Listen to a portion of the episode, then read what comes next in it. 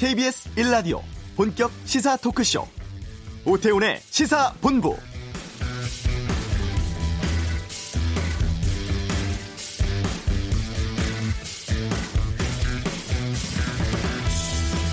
오늘 130번째를 맞는 세계의 노동절입니다. 우리 경제를 지탱하고 있는 노동자들의 날입니다만 사회적 거리두기로 노동계 주요 행사는 치르지 않기로 했다고 하죠. 유례없는 코로나19로 경제 위기가 예측되고 특히 노동자들의 일자리 문제가 우리 사회의 주된 이슈로 떠오르고 있습니다.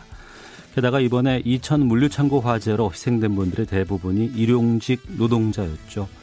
이번 노동절은 평소와 다른 의미로 다가옵니다. 노동의 과정에서 발생하는 산업재해는 사회가 나서서 줄여야 하고 그 피해를 해소하기 위해 애써야 합니다. 더 나은 세상을 위해 땀 흘리다가 희생된 노동자들을 생각하고 또 곳곳에서 세상을 움직이기 위해 애쓰는 노동자들을 응원하는 하루가 되었으면 합니다.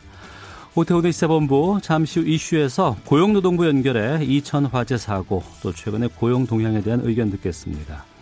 이어서는 20대 국회가 이번에 처리를 했죠. 어린이 안전 법안 내용 살펴보는 시간 갖겠고요. 주요 스포츠 소식 최동호의 관전 포인트에서 알아보겠습니다. 2부 한 주간의 언론 보도를 분석하는 와치독 채널의 압수수색 논란 또 박사방에 입금을 한 MBC 기자 문제 살펴보겠습니다. 시사본부 금요초대석 오늘 마당을 나온 암탉 동화 작가 황선미 씨와 함께합니다. KBS 라디오 오태훈의 시사본부 지금 시작합니다.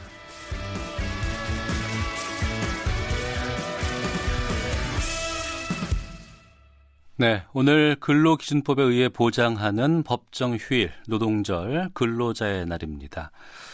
아, 지금 코로나19로 일자리 상황이 심각하고 또 노동 현장의 사고도 발생을 했죠. 때문에 이번 노동절 그 어느 때보다 좀 남다르게 다가오고 있는데요. 아, 고용노동부 연결해서 최근의 고용 환경 또 노동 현장의 상황 좀 짚어보도록 하겠습니다. 고용노동부 권기섭 고용정책실장을 연결하겠습니다. 안녕하십니까? 네, 안녕하세요. 예. 먼저 이번 이천 물류창고 화재부터 좀 짚어보겠습니다. 38명의 노동자가 사망을 한 대형 사고였는데 고용노동부에서는 이번 사고 어떻게 대응하고 계십니까? 네, 먼저 어, 불의의 사고를 어, 당하신 희생자의 어, 명복을 빌고 부상자분들의 빠른 쾌유를 어, 기원하겠습니다. 그리고 아울러 유가족분들께 깊은 위로의 말씀을 드립니다. 현재 정부는 저희 사고 수습에 최선의 노력을 다하고 있는 중입니다. 고용노동부도 관계부처와 함께 그 사고 수습의 만전을 기할 수 있도록 범정부 사고 대책반을 현재 구성 운영 중에 있고요. 예. 그 사고 당일부터 어, 저희 본부와 지방관서의 사고 수습 본부를 신속하게 구성해서 비상근무 체계를 운영 중에 있습니다. 어, 특히 이제 경찰청, 소방청 과 함께 이번 사고 원인을 철저하게 규명해 나갈 예정이고요. 법 위반 사항이 적발될 경우에는 엄정 조치 예정으로 있습니다. 예. 어, 이번에 사망한 음, 분들 대부분 일용직 노동자였다고 하는데 음, 정부 차원의 지원책 같은 것들이 좀 마련될 수 있을까요? 어떻습니까? 네, 우선 그 현재 산재보험을 통해서 지원은 받으실 수 있을 것으로 좀 저희가 생각을 하고 있습니다. 그래서 피해를 입으신 근로자분들이 신속하게 예, 보상을 받을 수 있도록 어, 재해보상 지원팀을 구성해서 현재 현장에 파견한 중에 있고요. 예. 어, 이 외에도 이제 부상자 치료라든지 장례 등 필요한 지공을, 지원을 제공하기 위해서 관계부처 간에 에, 예, 협력해서 지금 지원, 어, 저희가 모니터링 중에 있습니다. 예. 말씀하신 것처럼 고용노동부 주관으로 관계장관 회의 열린 것으로 알고 있습니다. 문재인 대통령도 원인 철저하게 조사하고 근본 대책 마련하라고 주문을 했었는데 구체적으로 이 자리에서 어떤 논의가 있었습니까? 우선 화재 발생 경위를 철저히 조사를 하고 그다음에 이번 그간의 관리 감독이 적절했는지 그다음에 사고 대응 시에 문제가 없었는지에 대해서 어, 꼼꼼히 좀 되짚어 봐야 된다는 그런 공감대가 있었습니다. 그래서 어, 관련해서 각 부처별로 사고 대응을 위한 아, 여러 가지 조사 방안 등을 공유를 했고요. 네. 그 다음에 중요한 것은 이제 뭐 여러 차례 지적이 됐음에도 불구하고 뭐 이런 사고가 발생을 했기 때문에 다시는 이제 사고가 반복되지 않도록 어 뭔가 좀 그 재발 방지 대책, 근본적인 재발 방지 대책이 마련돼야 되는 거 아니냐에 대한 공감이 있었습니다. 그래서 그거 관련해서 어 적극적으로 좀 저희가 검토를 할 예정입니다. 네. 코로나19 관련해서도 좀 여쭙겠습니다. 5차 어, 비상경제회의 이후에 고용 충격이 본격화되고 있다. 이재갑 장관도 이렇게 얘기를 했는데 현재 지금 일자리, 이 고용 상황 어떻게 진단되고 있습니까? 네, 3월 지표에서는 뭐 경제활동 인구 조사라든지 뭐 여러 가지 고용보험 행정 통계라든지에서 모든 지표에서 어, 코로나19 관련된 노동시장에 충격이 있었던 것을 확인할 수가 있었습니다. 특히 이제 경활조사에서 보면 취업자 수가 한 20만 명 정도 감소를 했고요. 그 다음에 어, 일시 휴직자도 한 126만 명이 늘었는데 그 취업자 감소의 대부분이 영세 자영업자라든지 임시용직 특고 또 청년층 등 이제 취약계층에 집중적으로 발생을 했고 특히 이제 대면 서비스업이었던 뭐 숙박 음식이나 도소매 등 업종 중심으로 취업자 수, 가 네. 대폭적으로 네. 감소를 했기 때문에 어, 그간에 이제 코로나19로 인한 사회적 거리두기라든지 뭐 계약 연기라든지 등이 많은 영향을 준 것 같습니다. 그래서 어, 이 부분에 대해서는 어, 저희가 굉장히 좀 심각하게 인식을 하고 과감한 대책이 필요하다는 데 정부 전체적으로 어, 저희가 공감대를 가지고 있습니다. 네. 우리나라에서 그동안 여러 가지 경제 위기가 있으면 기업을 살리기 위해서 뭐 구조조정을 한다거나 뭐 이런 것들 많이 해왔어요. 그런데 이번에는 고용을 유지하는 것이 중요하다 이렇게 지금 정부 쪽에서 보고 있는 것 같은데 일자리 유지시키는 것에 방점을 찍은 이유는 무엇인지요?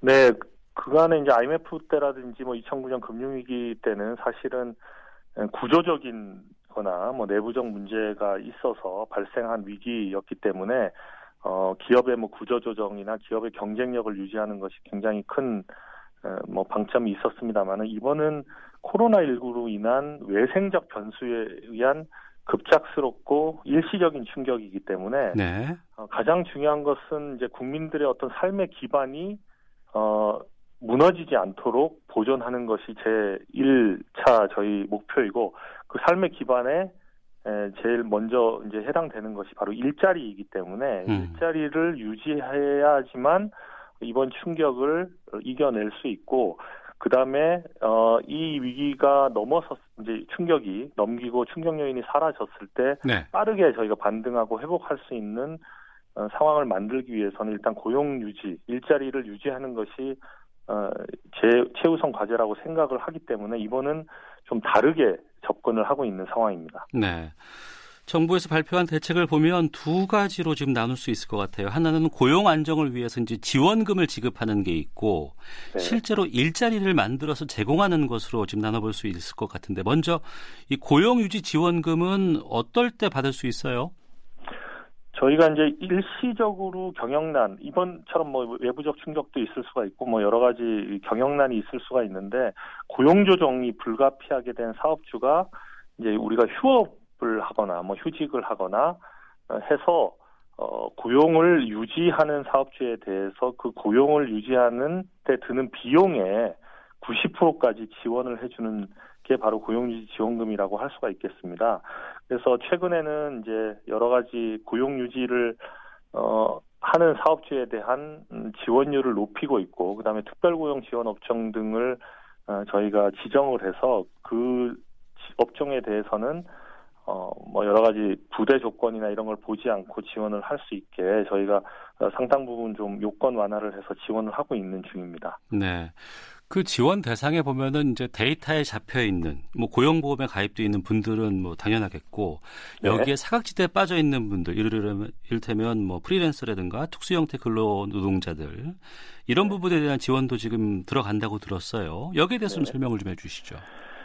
네, 사실 그 지금 고용유지 지원금은 당연히 고용보험에 가입한 기업들을 중심으로 저희가 지원을 하는 제도인데 어, 말씀하신 대로 이제 특수형태 근로자 종사자라든지 프리랜서 같은 경우는 고용보험에 가입이 되어 있지 않기 때문에 지원을 못 받는 경우가 어, 지금 음, 있는 상황입니다. 그래서 지난 3월부터 저희가 지역 고용 대응 특별 지원 사업을 통해서 그 특고나 프리랜서 등 사각지대 고용보험 사각지대에 계신 분들에 대한 어, 일정 부분 생계 지원을 하고 있는데 네. 이걸로도 좀 부족하다는 여론도 많고 부족하다는 의견들이 굉장히 많아서 어. 이번에 이제 고용 지난번 4월 20 저희가 8일 날 발표된 고용 안정 특별 대책에서 긴급 고용 안정 지원금을 마련을 해서 어, 일단 자영업자, 소상공인, 특고 프리랜서, 무급휴직자 등에 대해서 어, 50만 원씩 3개월을 지원하는 제도를 만들어서 지금 시행을 할 예정으로 있습니다. 네. 근데 정작 내가 프리랜서로 활동을 해서 그동안 근근히 일을 해왔지만 네네. 이번 네. 그 긴급 고용 안정 지원금 대상이 아니라고 판단된 분들은 어떻게 받을 수 있을까요?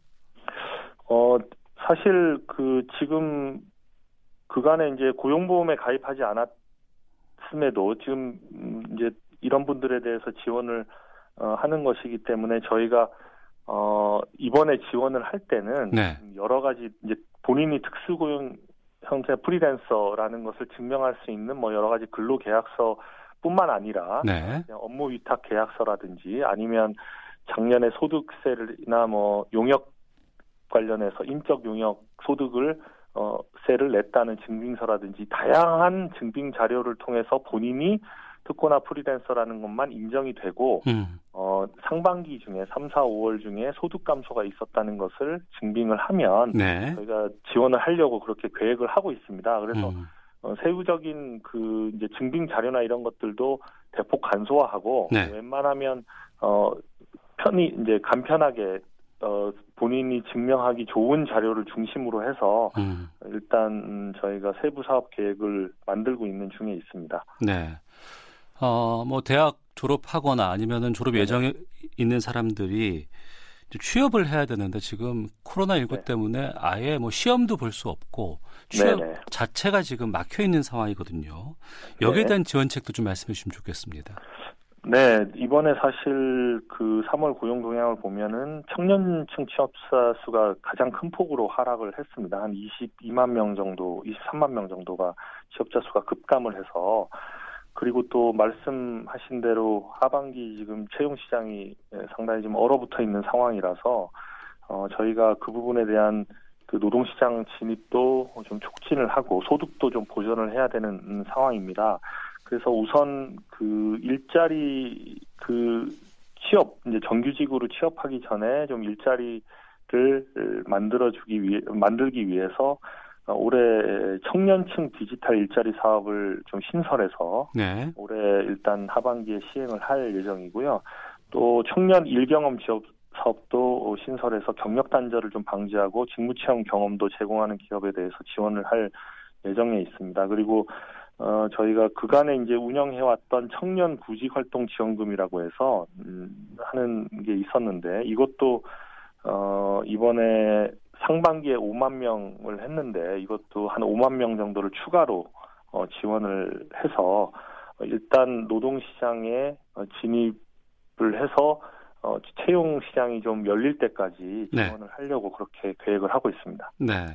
이번 달에 이제 모든 국민에게 긴급 재난 지원금 지급되지 않습니까? 네, 네, 그렇습니다. 근데 이제 좀 기부도 가능하게 됐고 이 기부 네네. 네. 의사를 밝히는 분은 이 기부금이 고용 보험 기금 수입으로 이제 간다고 하는데 이 고용부에서는 네. 이 기부금을 어떻게 사용할 계획인가요? 이제 사실 고용보험 기금은 어 실업급여를 주는 개정하고 예. 그다음에 이제 재직자들의 고용 안정과 또 실직자들의 고용 촉진을 위해서 사용하는 고용 안정 직업 능력 개정 이 두 가지 개정으로 분류가 되어 있습니다. 네. 그리고 지금 현재 고용보험의 어, 대부분의 사업들은 이번에 코로나 19의 그 영향을 충격을 최소화하기 위해서 여러 가지 뭐 지원 제도를 확대하고 그 다음에 어, 지원을 확대하는 사업들을 지금 시행을 하고 있는데 네. 어, 이번에 이제 고용보험 기금으로 들어오는 어, 기부금 재원은 음. 일단 코로나 19의 영향을 최소화하기 위한 여러 가지 고용 유지 지원 사업 또 실업자 직업 훈련 사업 고용 촉진 사업 등에 어, 우선 쓰이, 쓰려고 그렇게 저희가 계획을 하고 있는 중입니다. 기부금이 얼마나 들어올까에 대한 아직 예상은 지금 못하고 있는 상황이죠? 예, 예. 그 저희가 뭐 지금 현재로서 정확히 알 수가는 없는데 예. 어쨌든 예. 뭐 어, 어, 떤 금액이 들어오든지 간에 음. 굉장히 음. 뭐 국민들께서 소중히 쓰라고 어, 해주신 재원이기 때문에 들어오게 된다면 그걸 가지고 어쨌든 이번에 코로나 19로 인한 노동시장 충격을 좀 최소화하는 고 어, 가장 적재적소에 쓸 수 있도록 그렇게 준비를 할 예정입니다. 네. 이번 코로나19 상황이 오면서 여러 가지 그 노동 환경도 많이 바뀌었습니다. 휴가를 적극적으로 써야 되기도 하고 아프면 나가지 말아야 되고 재택근무를 하는 경우도 많았는데 이번에 고용노동부에서 직장 내 괴롭힘 신고 사건 현황도 발표를 했는데 지금 여기에 대해서 지금 이 코로나19 상황에서도 여러 가지 문제점들이 좀 드러났다고 하거든요. 네. 직장 내 괴롭힘 지속되는 이유는 고용노동부에서는 뭐라고 판단하고 계세요? 우선 뭐 직장 내 괴롭힘은 뭐 여러 가지 이제 저희가 그 고도 성장 음이 지속되는 어 그런 어떤 산업화 과정에서 어 좀 내재되었었던 여러 가지 문제들이 있었는데 직장 내 괴롭힘 방지법이 되면서 사실 네. 그 부분에 대한 인식이 굉장히 높아졌죠. 그래서 음. 어, 아무래도 어, 그런 부분에 대한 이제 문제 의식과 어, 개선 의지들이 이제 표출되는 과정에서 어, 현재는 많이 나오고 있는 걸로 이렇게 보고 있고요. 저희가 올해 3월 말까지 한 3,300건 정도가 신고가 접수가 됐는데 네.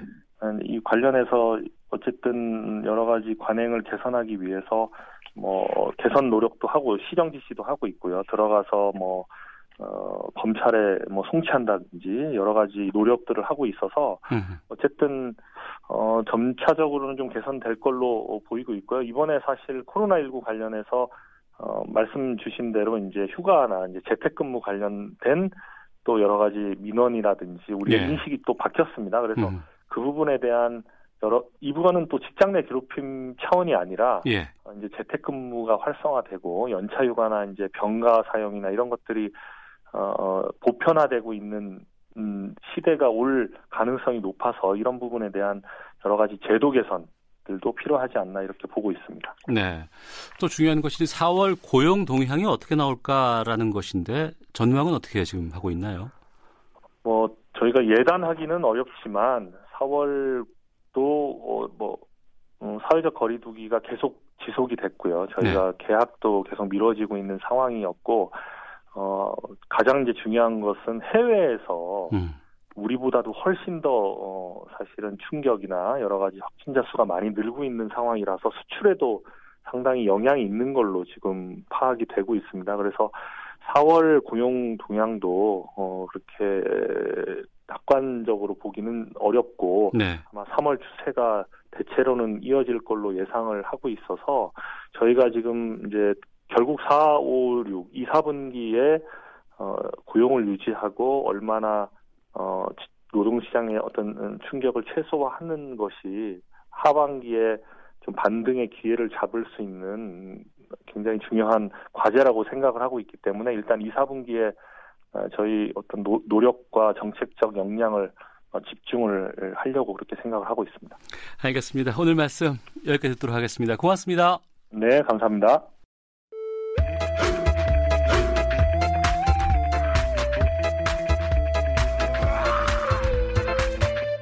오태우래 시사 본부. 네, 20대 국회가 동물 국회로 불릴 정도로 법안 처리 실적 상당히 저조했죠.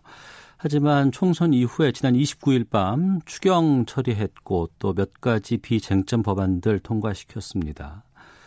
그 중에 그 아이들의 이름을 담은 법안들이 있었습니다.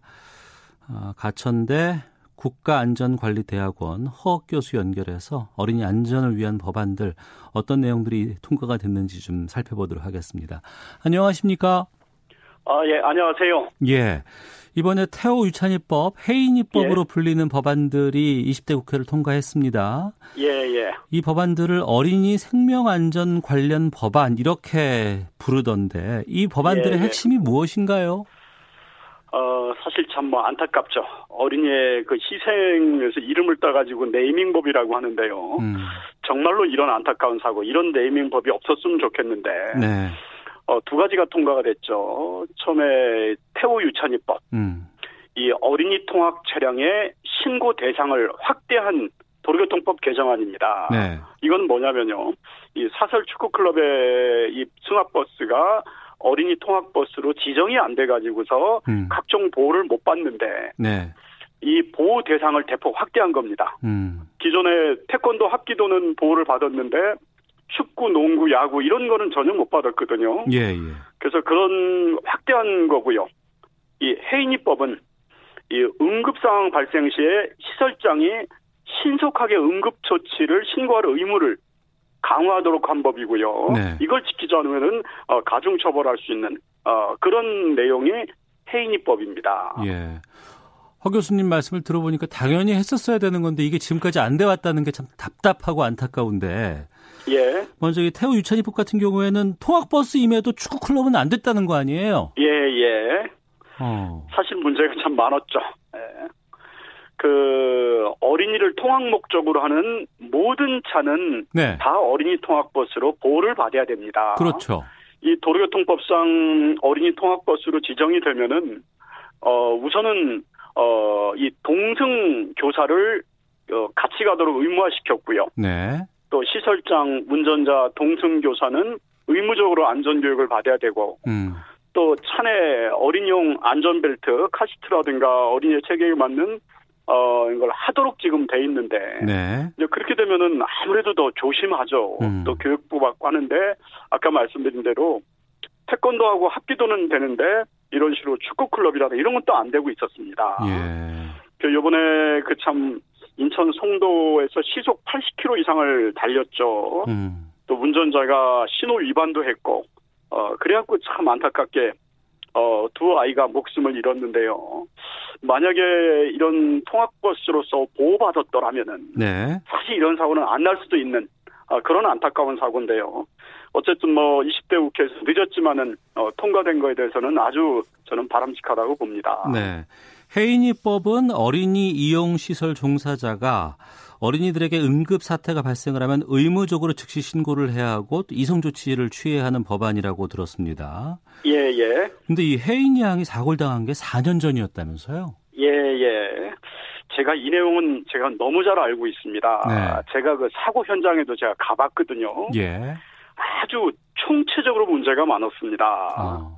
어, 지금 뭐 해인이법이 단순히 지금 응급처치를 신속하게 하라는 것만 돼 있지만은 실제 제가 가서 보니까 운전자도 문제가 있었고요. 인솔 교사도 문제가 있었고 또 상대방 어린이집의 부모님도 문제가 있었고 안전시설도 문제가 있었습니다. 어.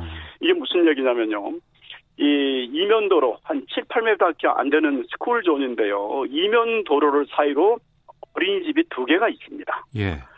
이, 이 혜인이가 하원 통학버스를 타기 위해서 어, 선생님하고 같이 가고 있는데 네. 상대방의 어린이집에 경사진 도로에 그 부모가 차를 주차를 했는데 음. 이 차가 밀린 겁니다. 아이고. 어, 밀려가지고서 결국은 하원하는 혜인이를 쳐가지고서 아이가 장이팔된 거죠. 어. 그때 만약에 인솔 교사가 신속하게 응급처치 의무만 했더라면은 우리 목숨 안 잃었을 겁니다. 예. 그 아이를 다시 데리고서 어린이집으로 데려갑니다. 어. 데려가서 어 소파에 눕히고서 너 괜찮니? 아니 차에 받쳤는데 괜찮 괜찮겠습니까? 근데 이제 갑자기 혜인이가 막 청색증 현상, 어. 입술 피부가 푸른색으로 변하면서 심장 심정지 현상이 나타나고 하다 보니까 음. 그제서야 119에다 신고를 합니다. 네. 그래서 부랴부랴 병원에 갔는데 어, 도착하자마자 아이가 목숨을 잃었습니다. 음. 특히 여기서요 운전자가 큰 잘못인 게요. 아예 승하차 방향은 인도 쪽으로 해라. 네. 이건 철칙입니다. 예, 예. 아이를 등원시킬 때는 인도 쪽으로 했어요. 음. 그래서 아이들이 안전하게 내려서 어린이집에 들어갔는데 하원할 때는 자기 편하려고 차를 차도 쪽으로 돌려놓은 겁니다. 아. 이러다 보니까 우리 아이들이 차도로 나올 수밖에 없고요. 예. 또 제가 안전시설의 문제도 많았다고 했는데 거기가 스쿨존이고 음. 7, 8m 이면 도로라면은 최소한 보차도 경제 턱이라고 설치해서 차와 어린이를 분리를 시켜줘야 됩니다. 네. 그런 턱만 설치됐어도 차가 못 넘어오죠. 음. 어, 이런 식으로 목숨을 잃지는 않았을 겁니다. 예. 어쨌든 이런 총체적인 어, 부실로 인해서 어, 안타깝게 목숨을 잃은 겁니다. 예. 이번에 통과되지 못한 법안도 있습니다. 어린이 통학버스 운전자에게 어린이 하차를 확인하게 하는 의무 장치를 부착하게 하는 법안이 하남이법이었는데 그렇죠. 이거는 왜 안 됐어요? 어, 버스 내 이제 CCTV를 의무 장착하도록 하고 뭐 안전 교육도 강화하고 처벌 뭐 벌금형에서 징역형으로 어 그 사실 이제 슬리핑 차일드 책이라고 해가지고서 여름철에 아이들이 차 안에 있다가 질식사고로 목숨 을잃는 그런 사고도 종종 일어납니다. 예, 뉴스로 많이 접했죠. 그렇죠. 그래서 반드시 운전자는 이 끝까지 통학버스 끝까지 가가지고서 책 버튼을 누르고 내려야지만은 이 차에서 비상벨이 안 울립니다. 네. 이게 이제는 잠들어 있는 아이를 확인하라는 그런 건데 이거는 통과가 됐습니다. 음. 어, 그러나 이제는 이런 운전자에 대해서 CCTV를 의무장착하고 안전교육을 강화하고 처벌 강화 한 내용은 아직까지 상임위에서 조금 더 논의가 필요하다라고 네.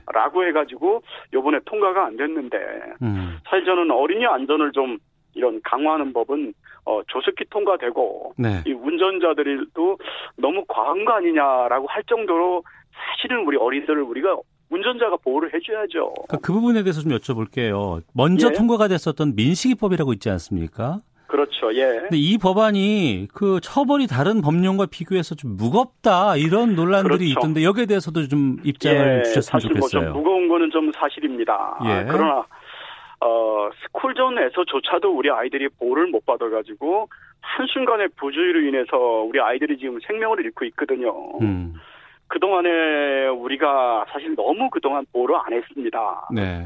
그래서 저는 차제 이런 거에 대한 반성도 하고 음. 우리 운전자들이 다른 데는 몰라도 정말 스쿨존에서만이라도 네. 어, 법규 준수하면서 언제 어디서 아이가 튀어나올 수 있다라는 생각을 가지고서 방호운전주유운전 해주시면은 그만큼 안전한 건데요. 네. 하나 문제가 있습니다. 예.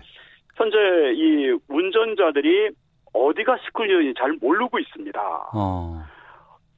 나중에 이거 사고 내놓고서 스쿨존인지 몰랐다라고 얘기가될 수 있거든요. 예. 그래서 저는 모든 스쿨존 진입로에 호주에는 용의 이빨이라고 해가지고요. 음. 요저이 역삼각형 노면 표시를 해놓습니다. 네. 마치 용의 이빨 안에 들어가는 같은 그런 어. 느낌으로 조심해서 운전하라는 거죠. 그러니까 이 공간이 그 스쿨존이라는 걸 확실히 확인할 수 있는 확실하게 인지시켜주는 거죠. 예예 예. 그런 장치들을 뭐 해야 뭐 된다.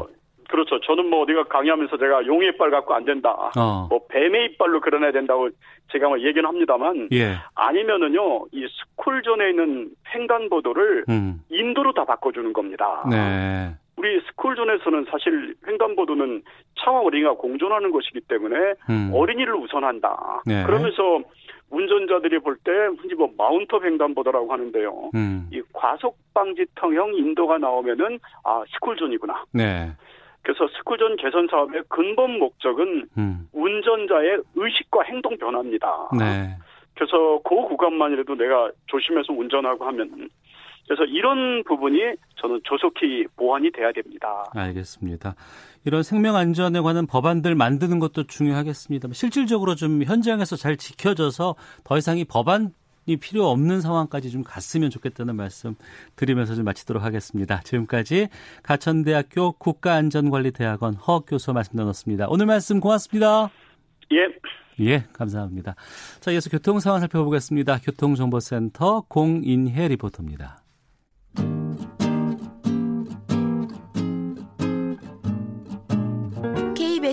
라디오 오태훈의 시사본부 여러분의 참여로 더욱 풍성해집니다. 방송에 참여하고 싶으신 분은 문자 9730번으로 의견 보내주세요. 짧은 문자는 50원, 긴 문자는 100원의 정보 이용료가 붙습니다. 애플리케이션 콩과 마이케이는 무료고요. 시사본부는 팟캐스트와 콩, KBS 홈페이지를 통해 언제나 다시 들으실 수 있습니다. 많은 참여 부탁드려요. 네, 한 주간의 스포츠 소식 정리하는 시간입니다. 최동호의 관전 포인트, 최동호 스포츠 평론가와 함께합니다. 어서 오세요. 예, 안녕하세요.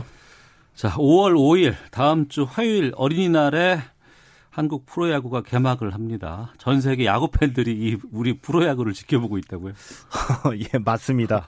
이게 제가 과정하는 게 아니에요. 왜냐하면 예. 이미 이제 코로나19 때문에 야구 리그가 아, 이 개막이 안 됐죠. 네. 자, 이러다 보니까 우리 그 연습 경기할 때도 음. 미국이랑 유럽의 매체가 굉장히 많이 취재를 왔습니다. 아, 그래요? 그래서 5월 5일 이 한국 프로야구 개막할 때 취재하고 싶다. 예. 이 취재 요청이 KBO로 뭐 음. 미국, 독일, 유럽 그 일본, 중국의 매체들이 네. 취재를 요청했다 그럽니다. 그러니까 어. 이제 이해외에서도 많은 관심을 갖고 있는 게 맞죠. 음. 근데 왜 이렇게 관심을 가, 갖게 되느냐? 예. 저는 이제 두 가지라고 보거든요. 하나는 이제, 하나는 이제 야구적인 관심. 음. 아, 야구 보고 싶은데 야구 하는 데가 없네. 대만을 한다고 하는데 대만보다는 한국이 조금 좀 수준이 높다고 하더라. 어, 예, 예. 이런 야구적인 관심이 하나 있는 거고요. 또 하나는 야구리그 개막하는 게 이제 코로나19 방역에 성공했다는 것을 의미하죠. 음. 예, 그래서 이 사회적인 관심이 되겠죠. 어, 한국의 이 방역 시스템. 그런데 하나 덧붙여서 야구 경기는 어떻게 이 코로나 19에 대한 방역을 하면서 야구 경기를 어떻게 해나갈까 어. 여기 에 대한 관심이 이제 또 있는 거죠. 그러니까 한국은 총선도 치르고 예. 프로야구도 개막한다니 어떻게 하나 많이 좀 관심이 갈 것 같기는 네, 해요. 그런 관심이죠. 예. 예. 게다가 이 KBO 리그를 미국의 야구 팬들이 보고 싶다. 보겠다는 의사를 표시했다고요? 어, 예, 그렇습니다. 그 미국의 야구 전문 매체 중에 이 트레이드 루머스라는 매체가 있거든요. 예. 자, 온라인으로 지금 여론조사를 진행 중에 있습니다. 음. KBO 네, 리그 중계 방송하면 너희들 시청하겠냐 예. 이렇게 물어봤습니다. 어. 근데 그제 기준입니다. 29일 기준으로 시청하겠다가 응답자의 40.0%였어요. 40%? 예상보다 예. 굉장히 높게 나온 거죠. 어. 그리고 뭐 지속적으로 보지는 않겠지만 몇 예. 경기씩 가끔가다 보겠다. 이게 음. 27.9%였어 어, 나타났고요. 예. 어, 놀랍게도 메이저 리그가 시작이 돼도 KBO 리그를 시청하겠다. 하겠다. 이 어. 응답이 14.47%가 나온 겁니다. 어, 많네요. 예상보다 굉장히 높죠. 예. 어, 그래서 지금 이제 미국의 그 스포츠 채널 이 ESPN이 KBO 음. 리그의 해외 판권을 소유하고 있는 에이클라하고 협상 중에 있거든요. 예. 어, 이 결과에 따라서 이게 그 그대로 실현될 수도 있겠죠. 음. 그러니까 우리 야구를 뭐 자연스럽게 알릴 수 있는 좋은 기회일 수도 있고 예. 또 한번 보고 나서 어 괜찮네라고 하다 보면은 계속 지속적으로 이거를 계속 관람하고 또 관심을 주지 않을까 싶은 기회가 아닐까 싶거든요. 저는 이제 그게 어떻게 보면 스포츠도 이제 산업이라고 할 수가 있겠거든요. 예, 예. 그러니까 우리나라의 야구 경기력의 수준은 그래도 어. 메이저리그의 대체제로 미국인들이 고려할 수준은 됐다. 그 음. 그 정도 수준은 올라갔다. 근데 네. 한국 스포츠의 산업적인 경쟁력 음. 이게 이제 한번 시험해볼 만한 거죠. 네. 이런 좋은 기회를 음. 아뭐 메이저리그 보던 사람들이 이 한국 야구 보겠어 이렇게 지레짐작하고 포기하는 게 아니라 네. 어떻게 쓰든지간에 조그맣더라도 시장을 좀 창출해서 지속적으로 이제 한국 야구를 볼 수 있게 이렇게 만들었으면 좋겠다는 생각이 들거든요. 음. 근데 대만은 우리보다 먼저 시작을 했습니다. 근데 대만은 이 각계 구단이 이, 이 중계 화면에다가 아, 이거 영어 어, 중계를 코멘트를 달아가지고 자막을 넣었어요. 어. 아닙니다. 그 실제로, 아, 실제로? 영어로 구사하는 이제 캐스터하고 해설자가 예. 이거 이제 유튜브에다 올린 거를 많이 음. 보고 있거든요. 음. 그러니까 시장은 있다는 건데 예를 들면 어, 우리가 이제 야구 중계 볼 때 저 선수가 지난해 홈런왕이다. 두선은 예. 다승왕이다. 그리고 이 두 팀은 라이벌이다. 이런 걸좀 음. 알고 봐야지 좀 좀 더 재미가 있겠죠. 그렇죠. 예. 만약 이거 전혀 모르는 상태에서 보면은 그냥 볼륨 완전히 줄여놓고 그림만 보는데 그런 행태인데 이러기 위해서 어, KBO가 일단 홈페이지에 그 홈페이지에다가 영어 서비스를 음. 달아놔서 그, 그밖에 방법으로 이 한국 야구에 대한 정보를 좀 많이 공개를 하면은 어, 생각보다는 노력 여하에 따라서 미국에도 좀 미, 메이저리그보다는 좀 아기자기한 한국 야구를 보는 팬들이 나올 수도 있다. 그런 희망을 가지고 한번 노력해보자. 이런 말씀도 드리고 싶어요. 네. 5월 5일 개막은 무관중으로 개막하는 거죠? 예, 무관중이기 때문에 5월 5일 뭐 잠실야구장 가시면 안 될 것 같고요. 음. TV 중계는 다 됩니다. 알겠습니다. 강정호 선수 뉴스가 지금 꽤 나오고 있는데 복귀 가능성 지금 보도가 되고 있더라고요. 예, 그 지난주에 이제 강정호 선수가 법률 대리인을 통해서 KBO에다가 문의를 했습니다. 네. 어떤 분이냐? 아, 임의 탈퇴, 임의 탈, 임의 탈퇴를 해제할 수 있겠느냐. 이걸 이제 문의했거든요. 이제 이, 어떤 거예요? 임의 탈퇴라는 거는 이제 구단이 선수를 내보내는데 네. 어, 그 선수에 대한 소유권은 가지고 음. 방출하는 겁니다. 네. 그러니까 2015년에 그 메이저리그 진출할 때 이 당그 강정호 선수의 소속팀이었던 이제 키움이 임의 탈퇴 형식으로 어, 미국에 도전하는 거를 이제 풀어줬거든요. 예. 이 얘기는 무슨 얘기냐면 반대로 강정호 선수가 KBO 어, 리그로 복귀를 하려고 하면 키움으로 와야 되잖아요. 반드시 키움으로 와야 지 되죠. 예, 예. 다른 팀에 가고 싶으면 키움이 동의를 해줘야 된다는 얘기거든요. 예. 근데 이미 탈퇴 해제를 문의했다는 얘기는 이제 두 가지를 시사하죠. 하나, 음. 아, 강정호 선수가 한국 KBO 리그에 복귀하고 싶어 한다. 네. 둘, 그런데 키움으로는 가고 싶어 하지 않는다. 어. 이거 두 가지를 의미한다고 봐야 되겠죠. 예. 근데 그 음주운전 뺑소니 때문에 예. 문제가 상당히 심각했습니다. 지금 복귀 가능해요? 현실적으로는 제가 보기는 힘듭니다. 여론도 어. 아. 그렇게 좋은 편은 아니고요. 2016년에 예. 이제 서울에서 어, 음주운전 플러스 뺑소니 사고입니다. 강경호 예. 선수. 그래서 그 당시에 징역 8개월의 집행유예 2년 선고받았거든요. 음. 근데 문제는 이 사건도 사건이지만 네. 이 사건 이전에 두 번의 이 음주 운전 경력이 있었다는 거죠. 그러면 이 사건 포함하면 3지 나오시네요 맞습니다. 어. 어. 때문에 이제 KBO 복귀가 쉽지가 않은 거거든요. 이제 KBO의 그 야구 규약이 있습니다. 야구 규약 151조에 음주운전 3회 이상이면 최소 3년간의 실격 처분, 그러니까 자격증지 징계를 주게 돼 있거든요. 네. 강정호 선수가 지금 33살입니다. 어. 3년이면 36살에야 경기 에 나설 수 있다는 얘기고요. 예. 그리고 실질적으로 2017년 2007년서부터 음. 미국에 들어가지 못해가지고 경기를 제대로 뛰지 못했거든요. 네네. 네. 앞으로 3년도 못 뛰게 되면은 어, 어떻게 됩니까? 거의 뭐 한 6년 정도, 음. 어, 6년 넘게 경기 나서지 못하게 되는데, 이런 걸 네. 감안해 보면 실질적으로, 어, 이 선수 복귀가, 어, 어렵다라고 보는 게막 솔직한 얘기인 것 같으네요. 음, 알겠습니다. 자, 그리고 도쿄올림픽 얘기 예. 좀 예. 해보겠습니다. 도쿄올림픽의 조직위원장, 또 아베 총리가 어, 도쿄올림픽 취소를 언급했네요. 지금까지는 예. 무조건 이건 치러야 된다. 그래서 연기까지 1년 해놓은 상태 아니었어요. 네, 그랬죠. 어, 이, 이, 뭐, 다른 분이 아니고요. 음. 이 모리요시로 도쿄올림픽 조직위원회 위원장입니다. 네. 이분이 내년에도 코로나19가 종식되지 않으면 올림픽은 취소될 것이다. 음. 이렇게 이제 공개적으로 얘기를 한 겁니다. 네. 이 발언 직후에 아베 총리도 이 코로나19가 종식되지 않으면 완전한 형태의 올림픽을 치를 수 없다. 우리는 그런 것을 원하지 않는다. 음. 그러니까 취소 발언이라고 볼 수도 있겠죠. 예. 그러니까 이 올림픽 취소를 일본의 책임 있는 자리에 계신 분들이 언급했다는 것은 그만큼 코로나 19가 지금 일본에서 심각하다. 음. 이걸 음. 보여준다는 점에서 어, 주목을 받고 있고요. 또 예. 하나 예. 어, 연기해야 된다는데 저 이제는 이제 상황이 바뀌었습니다. 음. 취소를 언급하니까